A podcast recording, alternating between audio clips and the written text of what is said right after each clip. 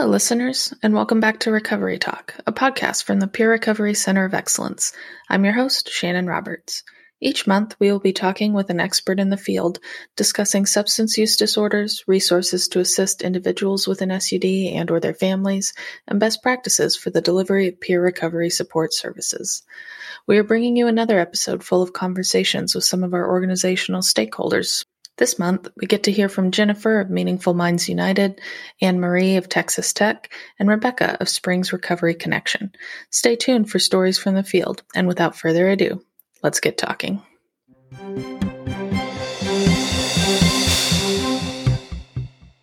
Well, I'm here with Jennifer Randall-Thorpe um, of Meaningful Minds United, one of the Peer Recovery Center of Excellence's organizational stakeholders. Jennifer, welcome. Well, thank you for having me. Yeah, it's a pleasure. Um, before we get into more about Meaningful Minds United and what they do, do you want to share a little bit about yourself? Well, certainly. My name is Jennifer Randall-Thorpe. I'm a fifty-eight-year-old individual with lived experience. I was diagnosed in nineteen ninety-nine with bipolar disorder, narcolepsy, and Uh, other titles that I, I don't like to uh, uh, talk about because I believe that I am victorious and not a victim. Uh, but uh, I have three beautiful daughters and eight grandchildren. And uh, I have been in uh, behavioral health since nineteen eighty-seven.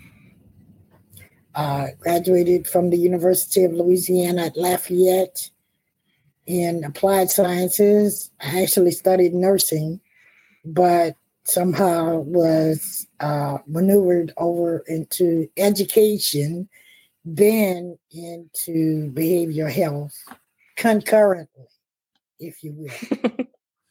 Sure. The universe has kind of a funny way of redirecting our paths, huh? Isn't that something?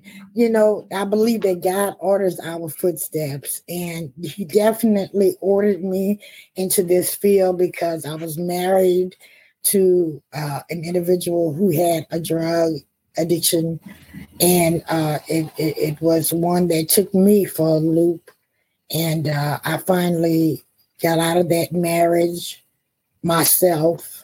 I, I did the divorce myself, and um, I had three beautiful girls from that, two beautiful girls from that marriage, and then I ended up marrying another individual with the same drug habit.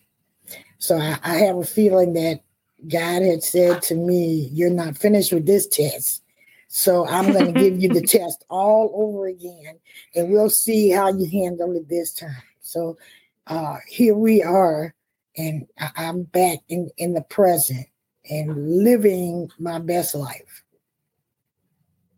That's always good to hear. I love when someone can, when anyone can, is able to say that. And we're certainly grateful that you're here.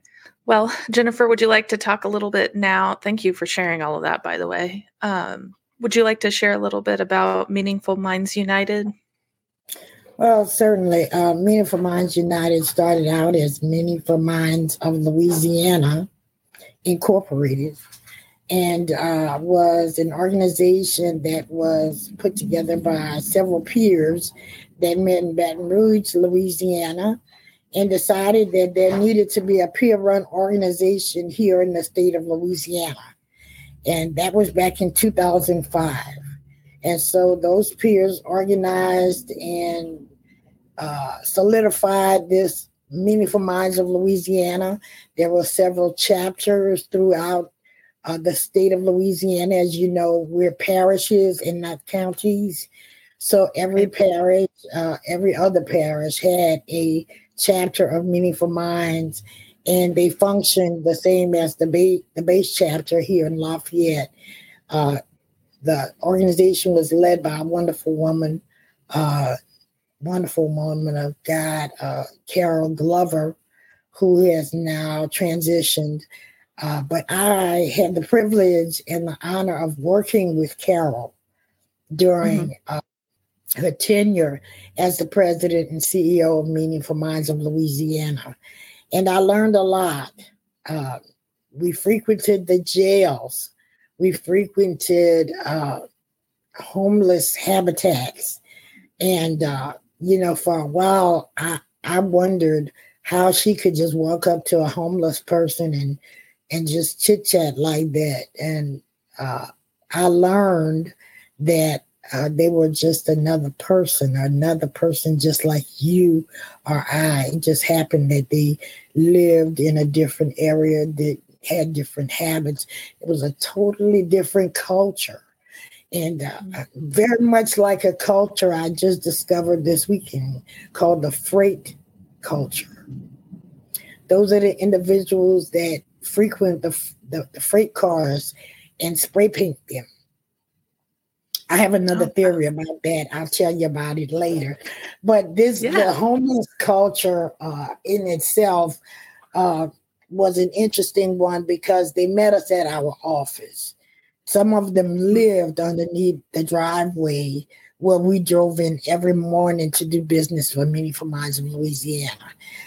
After a while, I think things got a little hectic and we had to ask them to find place elsewhere, but I learned how to work with the homeless by, by working closely with Carol, and it was a change of mindset, you know, uh, mm-hmm. and a little bit out of my comfort zone, but soon to become a priority for me, working with the homeless. Then Very uh, cool. that was in uh, back in two thousand and Uh, eleven, when I served as the executive administrative assistant of the organization, and very happily so, because I was introduced to a lot of things. I met a lot of influential people. I took notes. I I I, I collaborated. I I gave ideas. I gave my contribution. We even put on a uh, conference, a statewide conference at one of the local hotels here in Lafayette, where all of our chapters gathered together. And we had, uh, the guest speaker was Kevin Hines. Okay. And we also had uh, Daniel Fisher of the National Empowerment Center. And that's where I, uh, I met Daniel and for the first time. And be, we became friends. Um, fast forward in twenty twenty, I was a foster grandparent with AmeriCorps. It was in March of twenty twenty that we were sent home. I can recall right. one of the kindergartners running down the hallways of schools and saying, "We're going home. It's a pandemic. We're going home." And I, he just pranced around with his socks, knee-high socks that had uh, a picture of a marijuana leaf on them. mm-hmm. And uh, that kid really set in motion something transformational for me. I was sent home. No assignment. Mm-hmm. No indication of when I would ever return to the classroom that I enjoyed.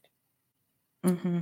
But nevertheless, found myself saying, what am I going to do now? And then mm-hmm. I thought about Meaningful Minds of Louisiana. I said, I wonder what they're doing right now. Mm-hmm. So I went on the internet and found the past president, who was Diane Terrio, and gave her a call. And she said to me, she said, "Jennifer, if you want Meaningful Minds, you can have it." Wow. And I said, "Really?" She said, "But I, I have to tell you, I dismantled it." I said, well, what does that mean? I said, "Well, that's okay." I said, I, I'll just get it back up running with the state and everything. But when she said dismantle, she mean dismantled everything. She had even uh, terminated the five oh one c three. So mm-hmm. when I got the organization back, not only did I have to get it in right standing with the state of Louisiana, I had to get it back in right standing with the Internal Revenue Service, which comes with a, a price, a hefty price. Okay. Mm-hmm. So uh, I, I thank God for the National Empowerment Center that aided me in this endeavor. And uh, I was able to get everything back up and running. Unfortunately, when I initially filed the paperwork, because I was new to this, not say I didn't know what I was doing, but I, I made a, I made a boo-boo. My boo-boo was that instead of declaring it as a nonprofit, I declared it as a public charity. Mm. Another fee. But nevertheless, easy to correct, and you had to wait the time that it took for them to actually do all that. But I got that letter one day, and it was a beautiful sunshiny day, and the sun was mm-hmm. shining on the outside as well as on the inside. And I was just happy to see that Meaningful Minds of Louisiana was now a five oh one c three. And uh, as we endeavor to uh, develop our plan, our strategic plan, our goals for the year, we became involved nationally with, with countries such as Canada, Germany, the U K, Canada, and even uh, Venezuela. That's and really we, impressive. Yeah, a national organization, just because of the work that we were doing with emotional C P R. And mm-hmm. once we made those connections, the connections stuck. So mm-hmm. we decided that we would rebrand Meaningful Minds of Louisiana, because we had actually expanded our territory. Uh, the prayer Jabez says to enlarge my territory. And so he did just that. And now we're in all those countries that I previously mentioned, proudly serving the peers and families of individuals with lived experience. Now I've talked enough, Shannon. Did you have anything you'd like to ask me? Well, yeah, you um, you've said a lot of really incredible things that sparked a few different questions. Um, I think one, if we could back up a little bit, can you share with me a little bit more about what maybe the mission of Meaningful Minds United, or what their primary services they provide? What that looks like? Certainly. Yes, yes. The the mission of Meaningful Minds is to provide direct peer support, advocacy, education, and awareness programs to individuals and their families who have lived experience. And uh, what was the other, the other question? No, th- no that's... Uh, Perfect answer. When you say lived experience, do you primarily mean lived experience with substance use challenges, or do you also work with folks with mental health challenges? Primarily with individuals with mer- mental health challenges, but we also work with individuals with substance use challenges. We have several programs in place that we use to uh, assist individuals with lived experience. One of them is called Target Health, uh, mm-hmm. appropriated by Mental Health of America, or they ha- they've rebranded as well. It used to be Mental Health of Greater Baton Rouge, but they've rebranded. So I think it's Louisiana Mental Health of America, something like that. Don't quote me on that. And uh, then we have um, uh, another program called uh, Seeking Safety mm-hmm. that was uh, appropriated by uh, a woman in, in Louisiana. And uh, two of us are trainers in that program. Then we have emotional C P R, which is appropriated by the National Empowerment Center. And we use primarily those three programs, but we have our own branded mm-hmm. program. It's uh, the, it, it, the title I, escapes me at the moment, but it has to do with the eight dimensions of wellness. Mm-hmm. And it's based on the eight dimensions of wellness, and um, also with, um, well, something we're preparing for NAMICON. Uh, it, it deals with, um, I, I, I, I, I went blank there. Just give me a second. You're good. No rush. Yeah. Um, that, that program, uh, it's the social determinants of health. Gotcha. It, the social determinants of health is that program.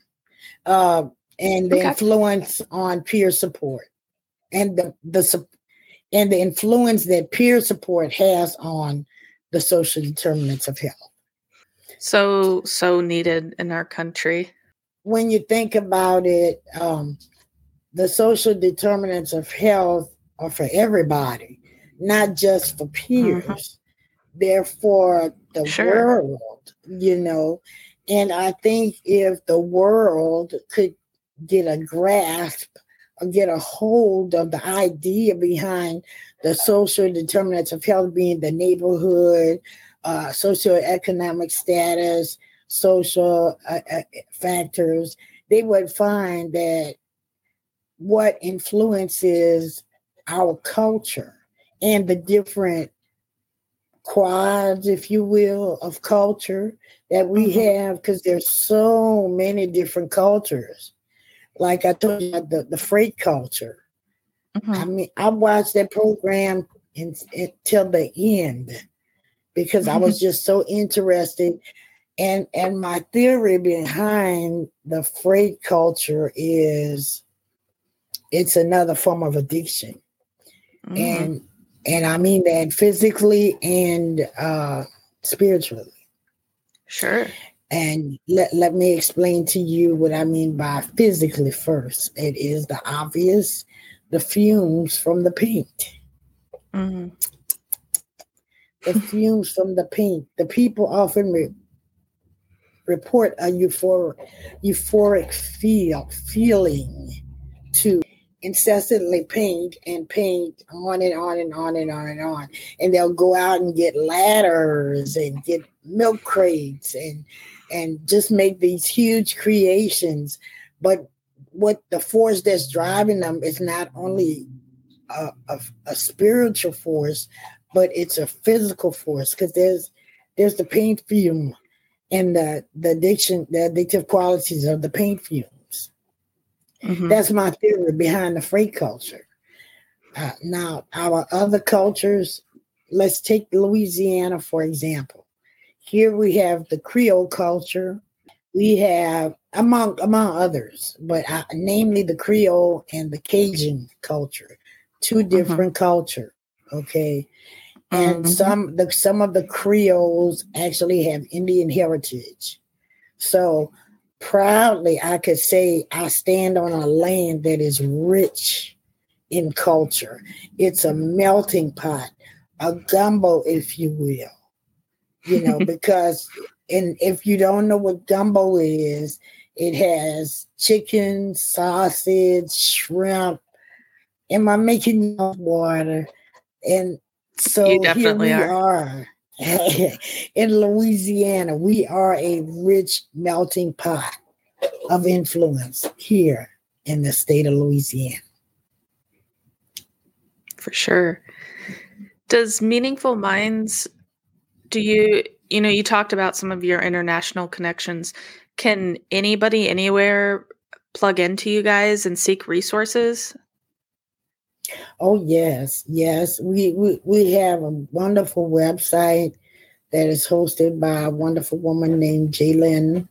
Uh, Jalen has our website at uh, Meaningful Minds, bless you, meaningful minds united dot org.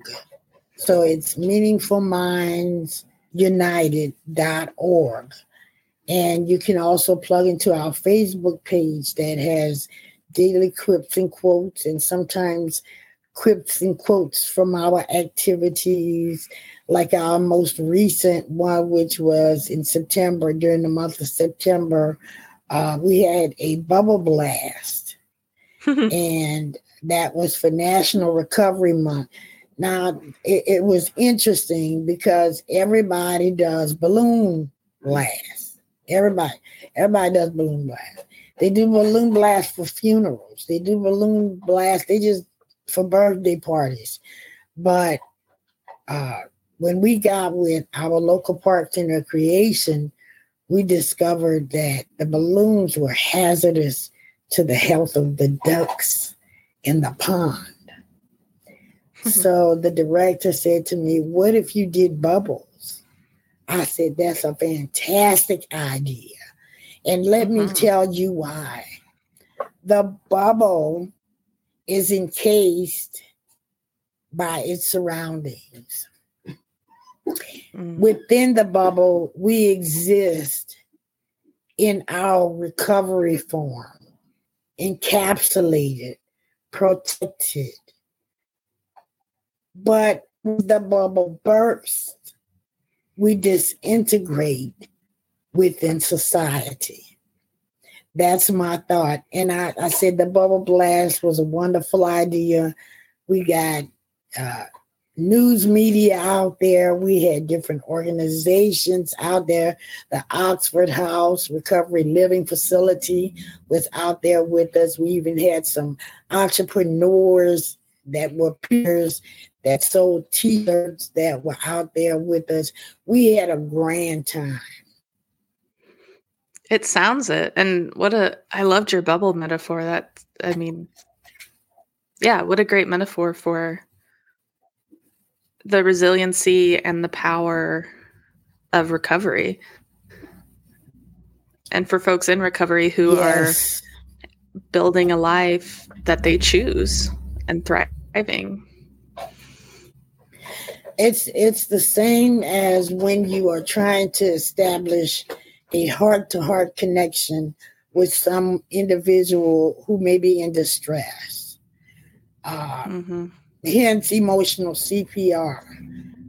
Just as the human heart needs to be restarted when respiration stops, when uh, the heart stops beating, so does the emotional heart need to be restarted. And so we use emotional C P R. And I envision the railroad tracks that go around the world. They are mm-hmm. all connected. And so are our hearts, just as those railroad tracks are connected.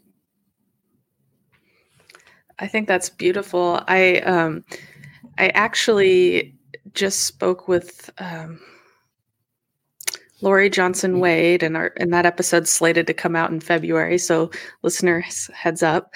Um, but her her organization just launched this new program, and it's based around the South African philosophy of Ubuntu, which is the belief that I am because we are, and just that whole idea that we oh, all yeah. are.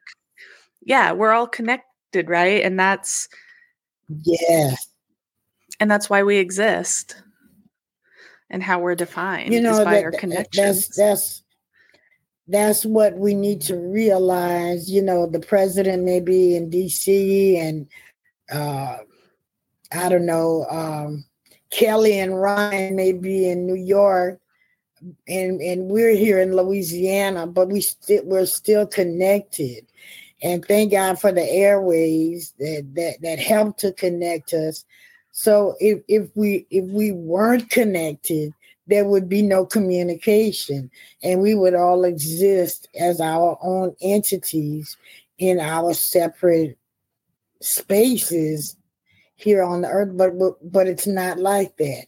We have airways, we have we have the airlines, we have the airwaves, we have radio waves. We are connected. And the the the only way to establish and maintain that connection is to keep the lines of communication open, just as you are doing, Shannon, by communicating with Meaningful Minds of Louisiana and letting the world know what we do here in Louisiana. It's, it's the same as you guys out there. We're, we're just in a different space. But right. one thing I, I want to encourage is that if you want to reach out to Meaningful Minds of Louis, uh, Meaningful Minds United, pardon me, you may do so at any time. Leave us a message on our Facebook page or go on the website and say, go to the connect, the contact us page. Uh, we have wonderful programs for peer specialists to obtain their C E Us, or I don't know, I might call them C Es, but uh, we have programs every month. In fact, our guest speaker coming up this month uh, on February ninth is Oryx Cohen from the National Empowerment Center. He is the uh, C E O of National Empowerment Center, and he's going to be talking about peer respites. Nice. Well, Jennifer, and I think it's one point five C. I think it's one point five C E Us, and you can pay for it on the website. Oh, that's awesome! That, what a great, what a great resource. Um, Jennifer, thank you so much for being here today and for talking with me and connecting with me and um, sharing about Meaningful Minds United and how our communities can plug in and continue to connect. Yes, it's been a pleasure. Anytime.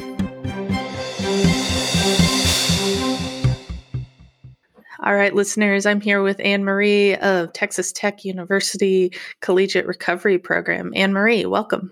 Well, thank you for having me. I'm so happy to be here.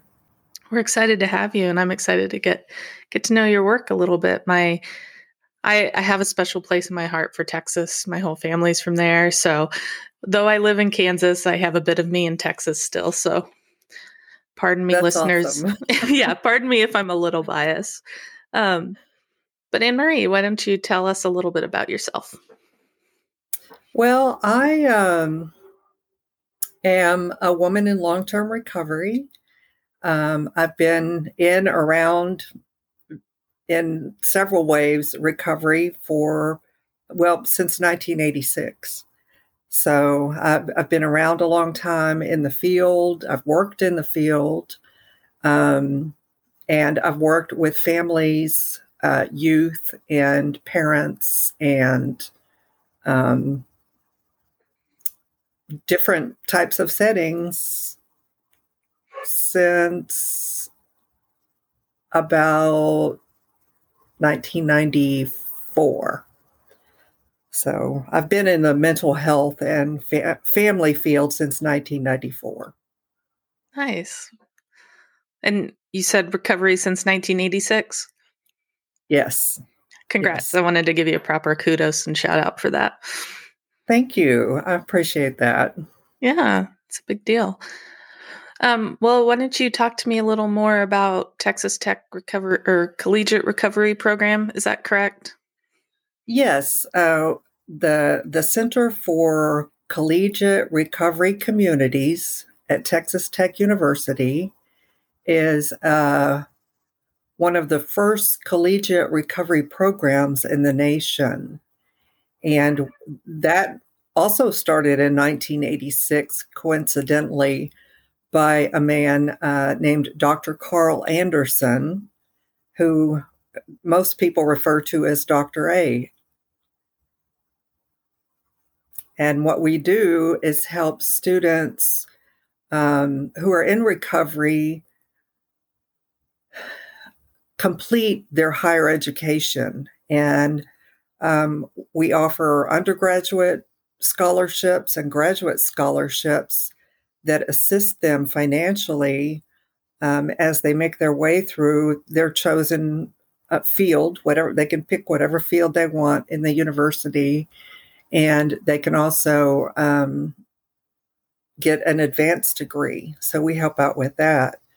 Um, one of the things I'm really happy about is that we are connected with a medical school, so we can help students become nurses and even doctors if they choose. And so that's something that um, I feel Texas Tech is, you know, really helpful with. Yeah, that's huge. And what an incredible resource. It, you know, for for those wherever they are in their, for people wherever they are in their recovery journey, a college campus can be can be really triggering, and it can be really hard to sustain any sort of recovery, whatever it looks like to you. Yeah, it's just, you know, most of the, um, not, yeah, probably most of the um, festivities that happen on a college campus include alcohol and mm-hmm. and drugs at this point. Um, mm-hmm. Although the drugs are different than they were when I was in around that age in my early twenties, you know, drugs are still a problem. Prescription drugs tend mm-hmm. to be more of a problem now. Um, and so what we do is help students, first of all, with scholarships. And a lot of students come to our school for scholarships, but what they find is far more than scholarships. They get mm-hmm. uh, recovery resources. They have their peers that help them and support them. And we have a very qualified staff that work at the center with our students, um, all of whom have graduate degrees. So, um, and though I'm not a counselor uh, myself, we do have several fully licensed counselors on our team.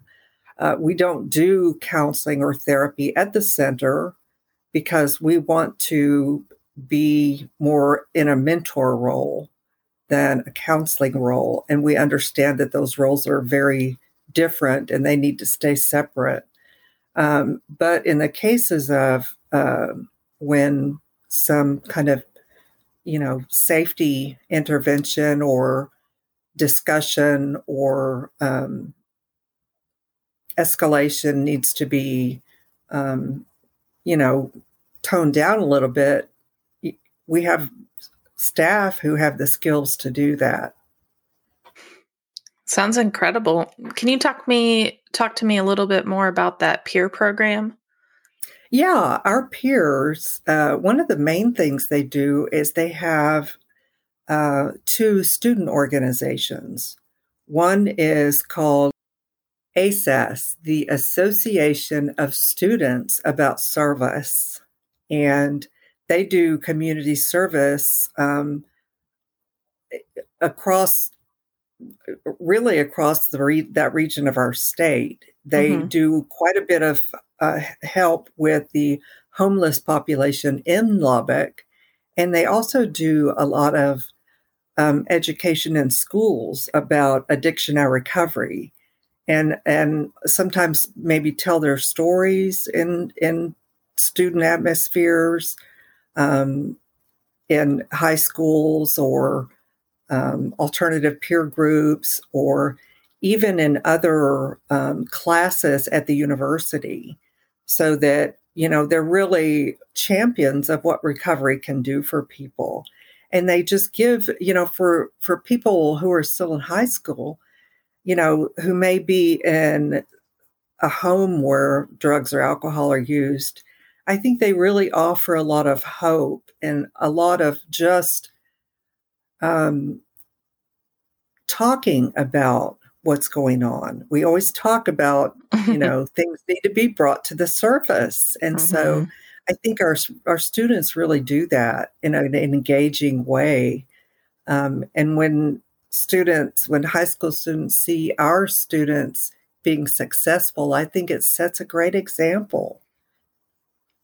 Oh, absolutely. I think, I mean, that's the role of a peer, right? That they offer hope, that it can be different, and that, you know, I'm living proof. Right. Exactly. Mm-hmm. And, you know, it, it, they also, you know, day to day help each other in the academic setting if they need help with homework. Um, Students provide tutoring to other students. Um, and then they just provide that general recovery and social support that's so important um, mm-hmm. to help maintain recovery. Our second student organization works to um, recruit populations that are not fully represented in our program. And so that would be women uh, and people of color um, and people across the gender spectrum. Um, we've been very successful in working toward, you know, making our population more diverse. And um, so I think that student organization is called POWER. Um, that's the acronym for it. And it can be seen on our website. And I'm going to put the website in our ch- in the chat. Yeah, absolutely. And for those listening, that is w w w dot d e p t s dot t t u dot e d u backslash hs backslash csa. What that such incredible work, and that's so, I mean, it's the work that a lot of communities and organizations are finally doing, and it's vital to success and equitable access that I that I know you believe in and I believe in and we at the center believe in. And I think too, within the context of recovery, we know addictions, overdoses, substance use disorders, that all of that affects those minority populations disproportionately, and they don't have the same kind of access to services that some non-minority populations do. So, so thank you. Absolutely. Yes, absolutely.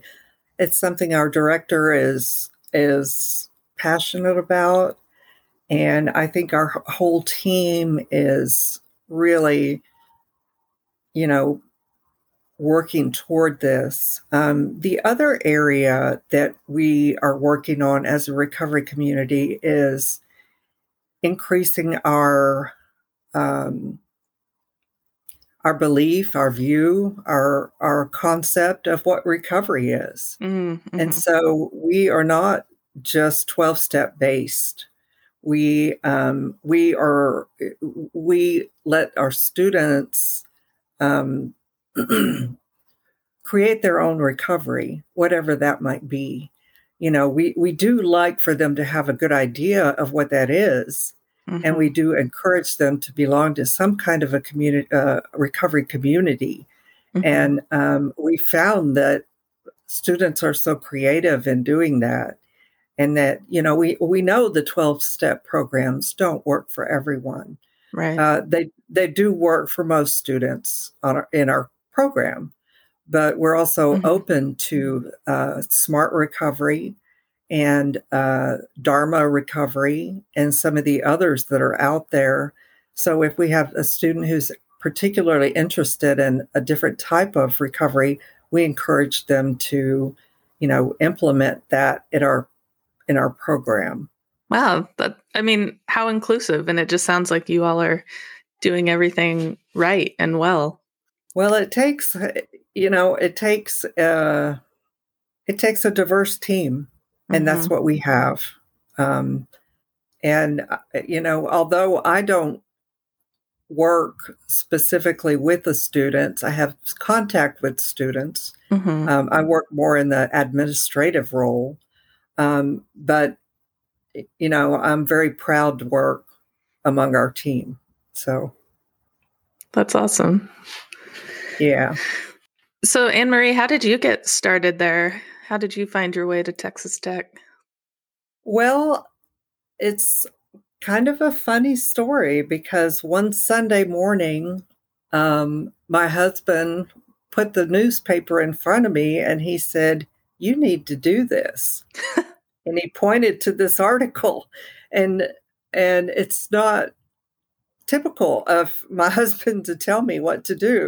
Um, and when I read the article, it, it was something I was, you know, it, it talked about the program, and it talked about Doctor A and how the program was started. And I thought, wow, I can get a scholarship for being in recovery. And so that that inspired me to finish my undergraduate degree. And once I finished my undergraduate degree, I got a graduate degree. Both of my degrees are in human development and family studies. And um, so that's how I got started. Um, I was a student, an undergraduate student, and then a graduate student. And then I took a position about fourteen years ago mm-hmm. in the administrative part. And um, I've owned my own business before. And so the administrative part really appeals to me. Um, I owned a florist for eight years in Austin, Texas. Oh, that's so fun. Yeah, it was really fun. It's really hard work, though. Oh, I, I'm glad other people run businesses. I know I'm not geared for that. yeah. yeah. But but that's how I got started, at, at the encouragement of my husband. And um, it, it it's funny because I had quite a few um, credits under my belt.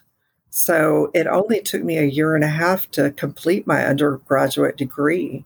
That's awesome. Um, so it was really great. It, it, you know, it, before I knew it, I was finished and decided to go a little bit further. Yeah. Very cool. Um, so jumping jumping back a little bit, you mentioned the the more outreach focused peer or the A S A P group.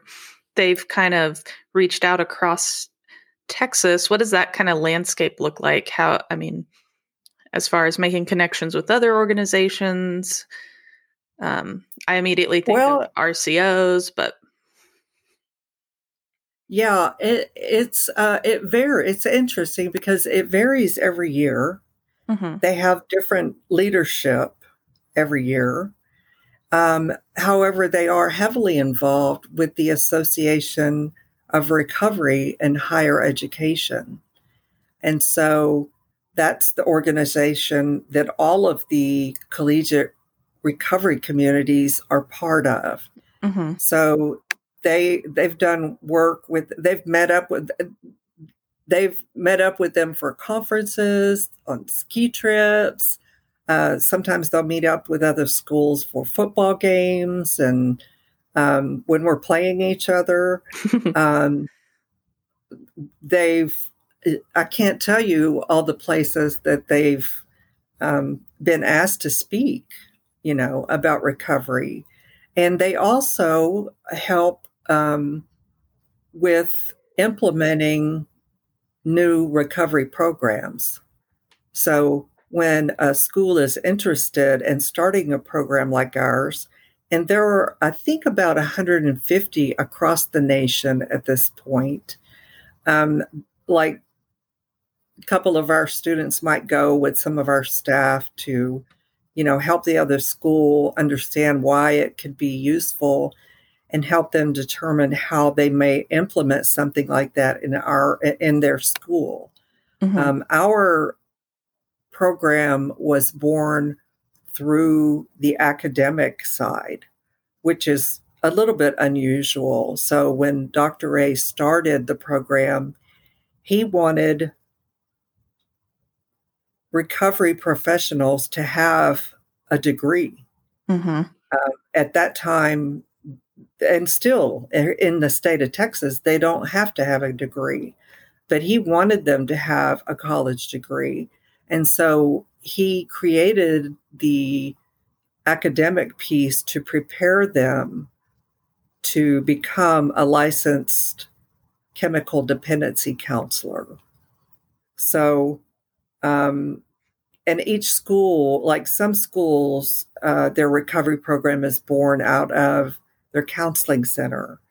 In some schools, it might be their public health school. In some schools, it might be the School of Social Work. Mm-hmm. So, um, but our, stu- uh, our but our students have been invited to talk in prisons. They've been invited to talk at other universities. They've been invited to talk at. Um, I mentioned high schools. Mm-hmm. Um, I don't think there's a place where they wouldn't go if, yeah. if invited. Yeah. So. Wow. That's so, I mean, it, I think especially about high schoolers, and what a critical population to be speaking to about these things, you know, about drug use and alcohol use, and um, what it has the potential to do in your life. Yeah. Did, and we, we have had people come to our program through the prison system. Mm-hmm. You know, they, they, they got in recovery in prison, mm-hmm. learned about our program, may have taken some classes while in prison, and then finish up in our program. Um, and many of our um, alumni have gone to manage programs like ours at other universities. So that's the other way that our message is spread.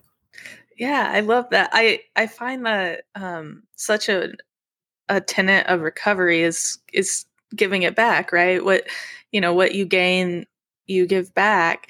And I think that's so apparent in any sort of recovery-oriented organization, is that it's all about pouring back. They provide resources to these folks and they kind of grow them up. And then a lot of them go on to do similar things at different organizations, or maybe they stay with that organization. I just, it's just really beautiful and congruent to me. Yeah. It, recovery is about giving back, and it's about providing hope, mm-hmm. you know, and I think our students provide that for so many people um, who may be, um, who may be at a place where they don't have hope. You know, that's, uh, I think that's what recovery is all about too. It's about having that hope and giving that hope to others. Yeah.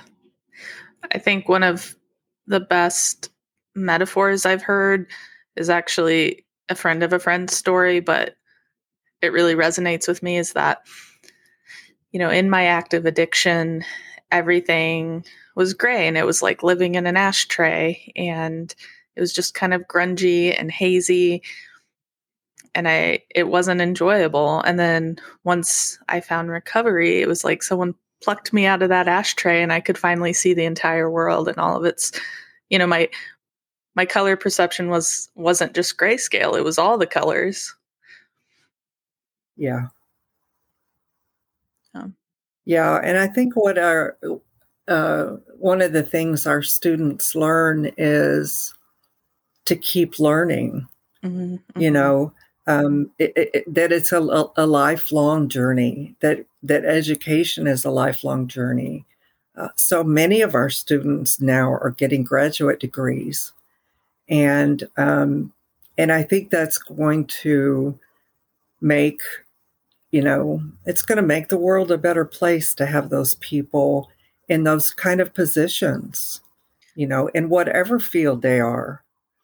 Absolutely. Because addiction is going to be everywhere, you know. So if an engineering, if one of our engineering students is in recovery in the workplace, you know, chances are he's going to run across someone who struggles with um, with substance use. Mm-hmm. So I think that, you know, I think about um, not only the changes they make while they're students, but the changes that they will make it in their chosen profession the rest of their lives, you know, and in their own families. It it can be a generational thing.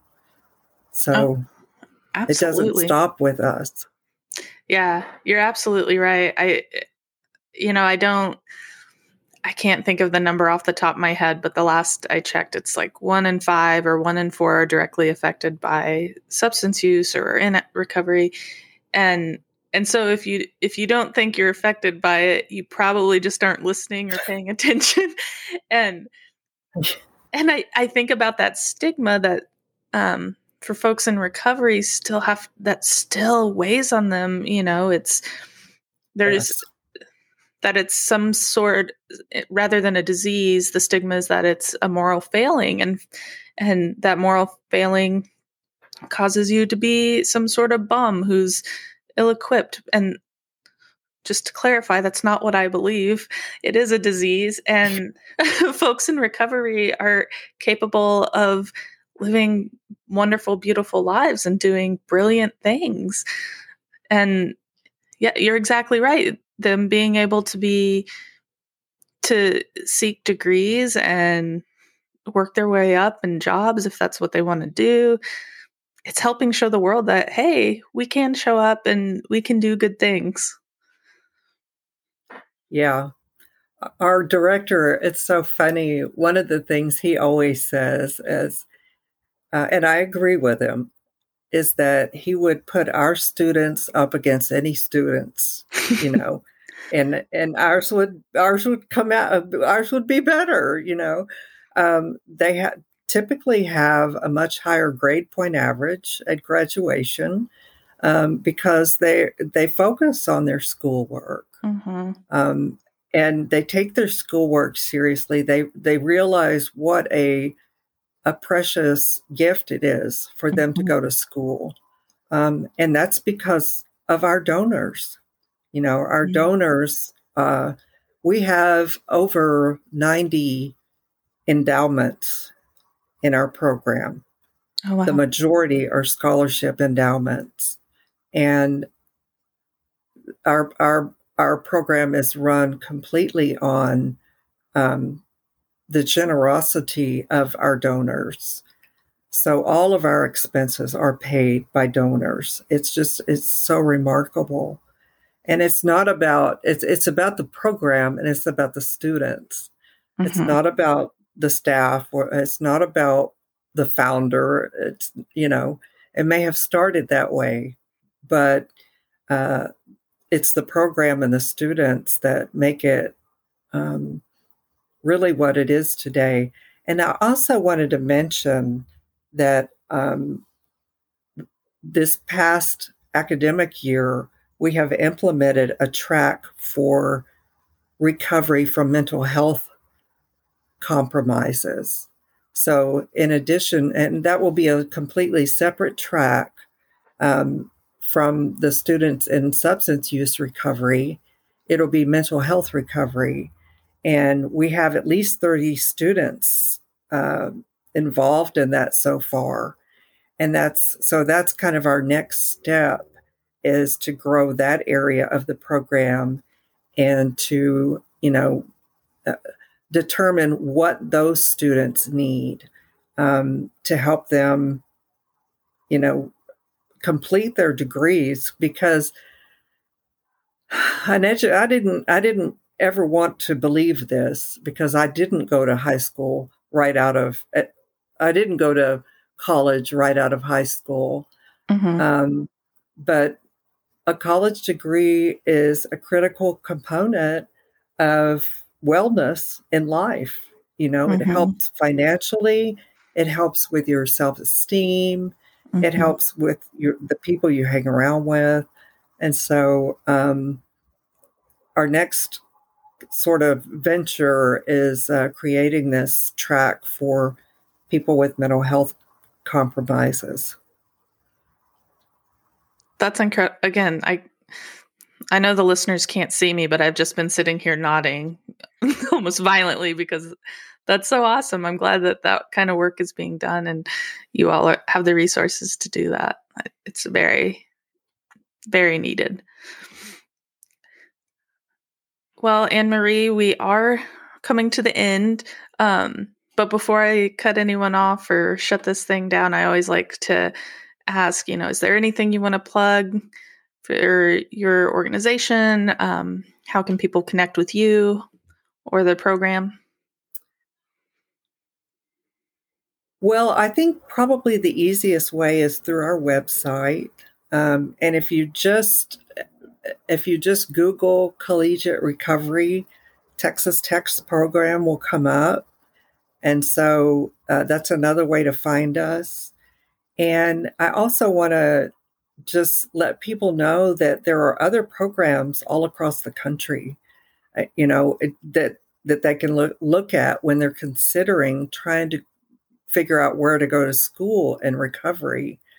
Um, there's the Association of Recovery in Higher Education, A R H E.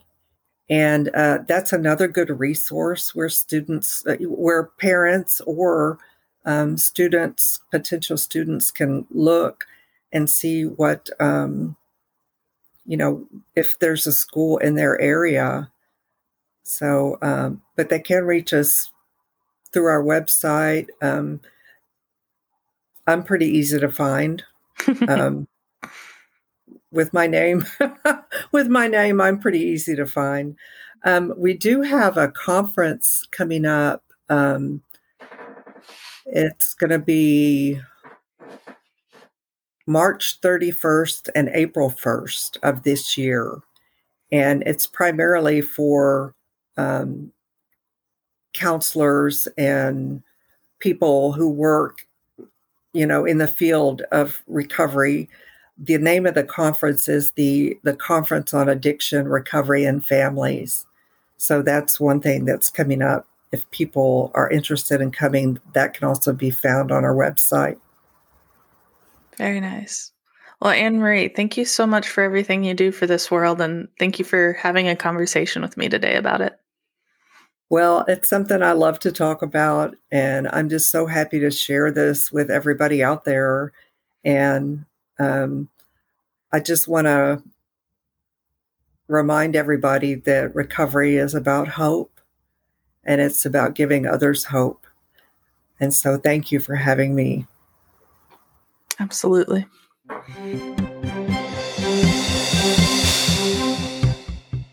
Well, Rebecca, thank you so much for being here, and thank you for representing Springs Recovery Center. Uh, for the folks at home, do you want to share a little bit about yourself and your organization? Thank you. Thank you, Shannon. And thanks for inviting me to join you on the podcast today. Yeah, my name's Rebecca Berg, and I'm a woman in long-term recovery. And what that means to me is that I work for an amazing organization in Colorado Springs called Springs Recovery Connection.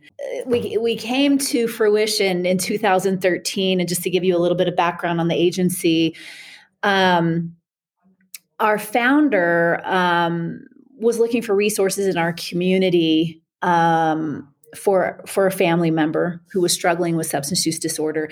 And there were resources. They were here, they were there, they were here, they were there. They were siloed. No one worked together. There wasn't really an agency where people could just come and get resources for recovery. And um, she's a woman in long-term recovery as well, and made a decision at that point that that would be her mission, was to create a center where people could come and get resources and, you know, peer coaching and support to start the journey in recovery. So I'm really grateful that that's sort of our, um, our playbook from the beginning. Mm-hmm. And it was easy for me to get on board with that mission. So my actual title at Springs Recovery Connection is Director of Resource Development and Communications. So um, the big joke there for me is that when I was out there hustling mm-hmm. people for money, for one reason, I can utilize those skills here. And ask people for money for a different reason. So, you know, not everything is wasted in this world. And oh, yeah. um It's it's much easier for me to be transparent and talk about recovery than some of the things I used to do, but it's, you know, it's all for good. You know, mm-hmm. I'm still here, and I'm grateful that I have an opportunity to use my experience, strength, and hope to work with people in recovery. So that's kind of my background. The agency is, you know, about hmm, twenty-four, twenty-five staff members strong at this point. Um, we. Uh, Our budget, just if, in case someone is listening to this from an R C O, we went from absolutely nothing to about one and a half million is our budget now. Wow. Um, we have, yeah, we pay people, they get benefits, and it's a really great way for people in recovery to give back, you know, and create a career path. So, yeah, absolutely. Can you talk a little bit about the Colorado Springs and kind of what's the field, the recovery field like there?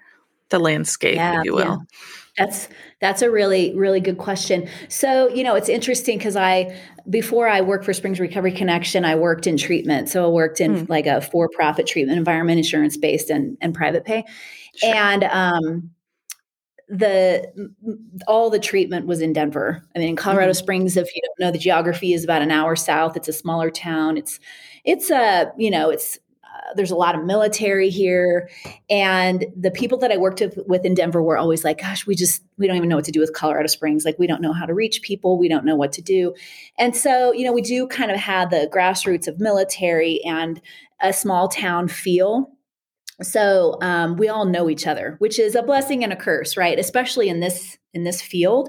Um, and that has created an opportunity for us to work together because yeah, I, my recovery path is, you know, twelve has been twelve step. And it's funny to me because I know the people who are working in this business and I know them from the rooms of recovery because that's kind of been the primary. I mean, we're really, obviously we're focused on multiple paths and it's been great to explore that with people and create the possibility that recovery doesn't have to be one way, but um, it's a small town. So like I said, blessing and curse, you know them and you know them. So yeah, yeah.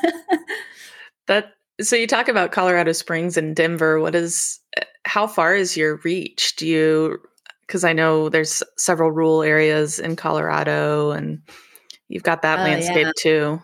What's that look yeah, like? Yeah. Yeah. Well, and that, you know, like everywhere in the country, right? The rural, um, pop, the rural communities are the ones that are just so isolated. And, mm-hmm. you know, we, blessing and curse again, COVID, right? Um, oh, yeah, we went yeah, yeah. virtual immediately. And so what we found in, you know, twenty twenty, twenty twenty-one is that our services expanded just because of the nature of becoming uh, virtual. And that's been really great. When we reach into, so Colorado Springs is El Paso County and just to the west of us is Teller. We do mm-hmm. some work in Teller County, but you know, we're training people from Denver. We've got uh, a contract with the Department of Corrections. So we're training inmates in prisons all over the state. Um, and we're, we're very well, um, I would, I have to say, I'm super grateful that the leadership team at our agency supports outreach in the way that they do and public yeah. relations and communication and marketing, because that's my background. So mm-hmm. I feel really supported in that. And I think we've been able to make some huge strides with outreach across the state and probably some nationally too, although that hasn't really been our focus. That's fair. Yeah. I'm always curious because, you know, one of the focus areas for our Center of Excellence is R C O capacity building. And so And we get a lot of T A requests around either I want to start an R C O or we just started. How do I do it? And so I'm, you know, going back to what you said earlier, how you all started with nothing and now you're, you know, you've got staff with benefits and a budget over a million dollars. That's mm-hmm. incredible. Can you speak a little more to that growth and what that looked like for you all? Yeah. Yes, yes.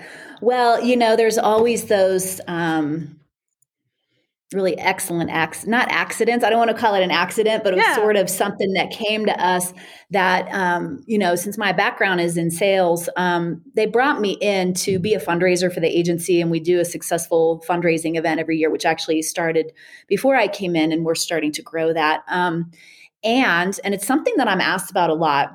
So I'm not sure that a lot of R C Os and um, peer organizations are doing this. Mm-hmm. We're developing a whole system for contracts with behavioral health agencies. So right now we have um, four, I think it's four outplaced coaches that are contracted coaches out of our agency where they're one's working in um, uh, medication-supported recovery, one's working in a psychiatric hospital, um we have one who's working in accounts, two that are working in counseling offices. And then we just got a contract to for four full-time coaches in a behavioral health company. So the idea behind that, kind of the the, the underlying, you know, cause and, and um, sort of vision around that is to get away from grants, right? Like we want to create these revenue streams that sustain our agency that aren't dependent on who's in necessarily who's in office or, you know, I mean, we are so grateful that there is conversation about the opioid ec- ep- epidemic. Mm-hmm. And um, we've certainly benefited from grants and support and that conversation. And we also want to be a sustained agency. Right. So creating these revenue streams has been great. So we'll go out, I meet with people in the public. Here's the services we can offer you. Guess what? You don't have to manage it. We can supervise the peers. We can offer them the support that they need. We can, you know, provide all the direct and indirect costs, and we can place them in your agency for whatever amount that is. So that's been really wonderful. That's worked really well. That's incredible. I'm so I'm selfishly thinking we need to connect with Rebecca more and get her to lead some webinars or something. the, the quintessential salesperson in recovery. Yeah. We need yeah. more of you. Oh, man. What, how, um, talk to me a little bit about building those relationships. Do you feel like, you know, I, I mean, I'm preaching to the choir. Addiction, substance use disorders, substance use challenges, incredibly stigmatized. And so a lot of times we've, you know, just depending where people are at, sometimes building those relationships can be really hard. How receptive mm-hmm. was your, were your partners, are your partners? Well, I can tell you that there's a couple of, there's a couple of things that help to create those relationships. Mm-hmm. So for me as a person who's, I mean, I, I have an M B A, my background is marketing, you know, for me, it's always about maintaining that contact list and regular communication with the contact list. So, I mean, that's just nuts and bolts. Like in theory, we can talk about the revenue streams and how those contracts work. But the fact of the matter is we have to communicate with the people who support us, period. Mm-hmm.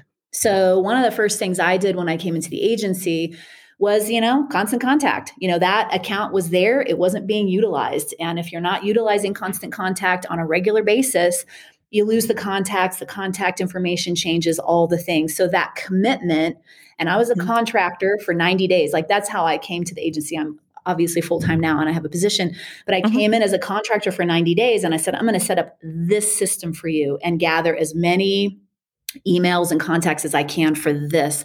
And that became the primary voice for our communication about here's this agency and here's what we're doing. So we could highlight what we're doing. And, you know, not everybody opens the email, you know, I mean, we all get those spams or, you know, it's like, sure. oh, am I really going to read this? But it was really sort of an energetic shift too. Like we're purposeful mm-hmm. about communicating with you. And then our breakfast. So we, our major fundraiser is a breakfast. Mm-hmm. And if anybody knows the Benavent model, it's a specific model of fundraising, which involves table captains and growing it year over year. We don't deviate from the model. We didn't make it up. We're not changing it. We're following the path, which is really interesting for a group of addicts and alcoholics because none of us want to follow the path, right? Like we all want to make it, oh, we could do a much better fundraiser if we did it this way. Um, but because we have a C E O that keeps, she's done like twenty or thirty of these, um, she keeps putting us back on the path. We follow this. That has created an opportunity to partner with treatment agencies, local businesses, people who support recovery. Now, I'm always a little nervous about going into what I call enemy territory. And we've we've gotten into a little bit of that recently, which has really created a resolve for us around our recovery messaging. Um, so what I would say is early on, if you're listening to this podcast and you're just starting out, maintain your database and your communication, even if it's just one little note every other week, you know, in a some sort of email, you know, MailChimp or Constant Contact, or if you have some other sort of way of communicating, even if you go, if you have, you know, one hundred contacts, you can do it through your email. Um, I would recommend that. And then that just communicate with them. I mean, that's half the battle. So sure. That's a really long answer to your question. Obviously, I'm pretty excited about it. And it's no, I love it. Coffee, so. I'm right there with you. No, okay. that's that's good. And I think that, I mean, I think that's excellent information because one, we keep hearing it from the field, right? All of our R C Os and through T A requests and other events. Um, and yeah, I, I do building up that capacity across the nation for R C Os, that's, it's so needed. And I, mm-hmm. so I don't, I'll speak on behalf of our R C Os. I think your long answer was needed and we need more oh, of it. Okay. Yeah. Thank you. Me too. yeah. Um, what, what has it been like? Talk to me a little bit more about that enemy territory. Obviously you don't have to like name drop mm-hmm. or demonize, mm-hmm. but, but Uh, what, how do you navigate those conversations? What does that, how does that start? What's that look like? Right, right, right. Well, it's just so important to know that, I mean, I was just thinking about this this morning, you know, being part of a recovery community organization is, to me, I signed on to advocacy when I started working here. Mm-hmm. And what that looks like for everyone may be a little bit different. You know, you create your own message, you create your own, whatever, whatever that is for you, you get to create that. That's the beauty of this whole thing. We're like, like, mm-hmm. like, how far do I, how far in deep do I want to go into this, this water? And, um, our agency made a decision to become very visible. You know, we are in the process of buying a building and it's in a residential neighborhood, and you can imagine what's happening with that, right? Sure. So last week we had our first public meeting because we have to change uh, a piece. Uh, it's called a variance. It's not complete change in zoning, but it's a variance. It's a use variance.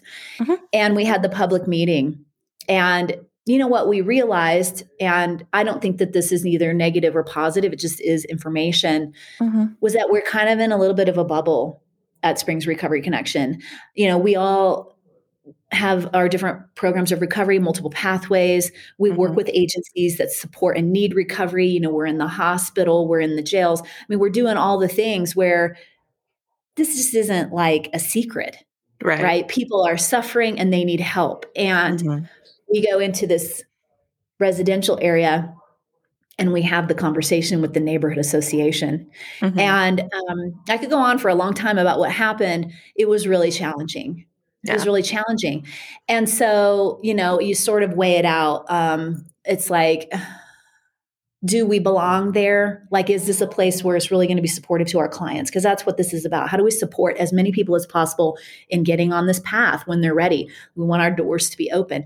And are we going to be scrutinized um, and just, wa- you know, whatever those things could be? With uh, is this going to be more of a challenge than than what we want? And, you know, right now, we don't know the answer to that. You know, we're just putting one foot in front of the other. I think the most important thing in that is we don't do recovery alone.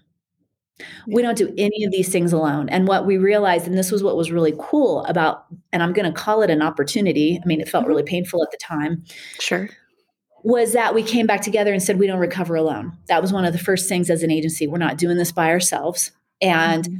there's a plan, you know, whatever that looks like for you. You know, there is a plan at work here that we may not know the outcome for, but we're going to move forward with footwork. And if it becomes too challenging, we regroup and have that conversation. So, you know, I, I don't really have any specifics on how to become an advocate and change people's minds. I kind of got out of that business when I got into recovery. I got to focus on myself and my own work and my own self-care. Mm-hmm. But at the same time, you know, part of being in an R C O is saying, my name's Rebecca and I'm a person in long-term recovery. And this is what it looks like, because those people in that meeting thought that substance use disorder looked completely different than me. I can tell you that. Oh, you know? I, I can only imagine. Yeah. Right. Right. Yeah. So it was really amazing. I don't, I don't know what the answer is. I don't know that there's a, whatever the end, and it was a happy ending. I don't know what the ending's going to be, but when I look at it through the lens of recovery, where's the opportunity? Yeah. And I, I, Again, I think it just goes back to, like you said, advocacy and, and fighting stigma. It's just part of an ongoing conversation, and yes. and representing and letting people see what recovery can look like. Mm-hmm. Yeah. Yeah. It was an eye-opener. Yeah, I bet. um, yep. Rebecca, I'm, I'm curious. I, I love asking people about what kind of legacy they want to leave. And is that something you've considered? And what does that look like in the context of Spring Recovery Connection and, mm-hmm. or beyond? What does that look like for you? Mm-hmm. Yeah. So, you know, a leg, a legacy for Springs Recovery Connection. I mean, if I was kind of the person doing all that, right? Like, I'm not the founder, I'm not the C E O, and that's really, really good for my recovery that I'm not the boss. I'm not the one in charge. You know, like I said, we just take the direction and we go. Um, mm-hmm. I would say that as an agency, we want people in our communities, surrounding communities, to be able to ask for help and know where to get it. And by saying, you know, I'm Rebecca, I'm a woman in long-term recovery, whenever I'm in a, a, a forum representing our agency or, you know, whatever, whatever areas I need to say that, it's really important that people understand that there are faces and voices. There are people who you know, the person sitting next to you, maybe someone in recovery. So mm-hmm. I think for us is, I think for, for Springs Recovery Connection, for our, our organization, it's people knowing who we are mm-hmm. and being able to come in and ask for help. And there's so many pieces to that. I mean, there's stigma, there's legislation, there's P R, there's, you know, visibility, there's, you know, all of that. But I, I definitely think that, I mean, in my own words, um, I think that would be the legacy, is just to know that there's help. And when we say we're in recovery, that opens so many doors, you know? Yeah. Yeah. And it's so powerful to be able to say that and to, to own that. I think for someone in recovery, do you, do you remember the first time you were, you were public about it, or maybe shared it with more than your inner circle, what that moment was like for you? Oh, wow. Well, that is a really good question. The first time I was out about it, I would say that I've been in recovery since nineteen ninety-three. Nice. Um, Congrats. So yeah, yeah, thank you. So it's been a while. And I would say probably after about ten or fifteen years, I was really comfortable saying that. And now it's like, it's not a big deal. I mean, you probably know that too. It's, you're around this, you work in this industry. It's not that big of a deal. I think, and I feel like this is really important, um, that again, it's like wading into the water. Like, how far do you want to go and how much do you want to share? And constantly kind of checking that mm-hmm. with myself. And it, it's not always easy. Like, I'm not always sure who I'm communicating with and what their background is. You know, there's, again, like you said, so much stigma and so much misunderstanding. And, mm-hmm. and you know, if someone had an abusive alcoholic parent, then they've got their whole idea of what that is. And, mm-hmm. Um, so I would say, I don't remember the moment that I kind of was publicly out about this. Um, but I do know that it's evolved over time, and I'm giving myself permission for it to evolve over time. And yeah. in our agency, nobody has to say anything, you know, like it's, it's their mm-hmm. choice. And I think that's really important, that it's also not that rigidity, like, well, you're here and you have to do this. 'Cause then it's like, well, that's not recovery. Yeah. So yeah. And with, I mean, so much about addiction is stripping people of their agency, right? That's, that's such the M O of the disease. And so I, the other end of that, the recovery piece, is giving back that power to say, no, this is who I am and this is who I choose to be. Mm-hmm. So yeah, I mm-hmm. completely agree. Yeah. Thank you for saying that. The power of choice. Yeah. yeah. So simple, but something we often either take for granted or undervalue. Mm-hmm. Mm-hmm. Yeah. And I think being cautious of where we're doing that in recovery, mm-hmm. because I mean, we're a room full of extremists, right? It's either one way or it's the other way. And like the mm-hmm. whole struggle is staying in the middle. And, you know, the only way I can get that kind of that middle ground where I'm not so rigid about everything is to stick with people in recovery and have those conver- those hard conversations. Like, this is yeah. what I'm thinking. What do you think? You know, the peer participatory process is one of our favorite things to talk about at our agency. How are we going to bring everyone in to talk about this? Yeah, I love that. Well, we're nearing the end of our time. Is there anything else you'd like to share, either about yourself or Spring Recovery Connection? Oh, um, you know, I've just loved this opportunity. Thank you. I'm glad yeah. we got, you know, everything kind of synchronized so we could do this. And, um, you know, it's important. It's important work. And I think what I would say to people who listen to this podcast is just keep going. And it doesn't have to be everything, and it doesn't have to be nothing. It could be that place in the middle where we're taking one small step in the direction of serving people who need this, who need this. Or who and who want this, actually, right? Yeah. So, yeah. Awesome. Thank you so much, Rebecca. You're welcome, Shannon. Thank you. Yeah.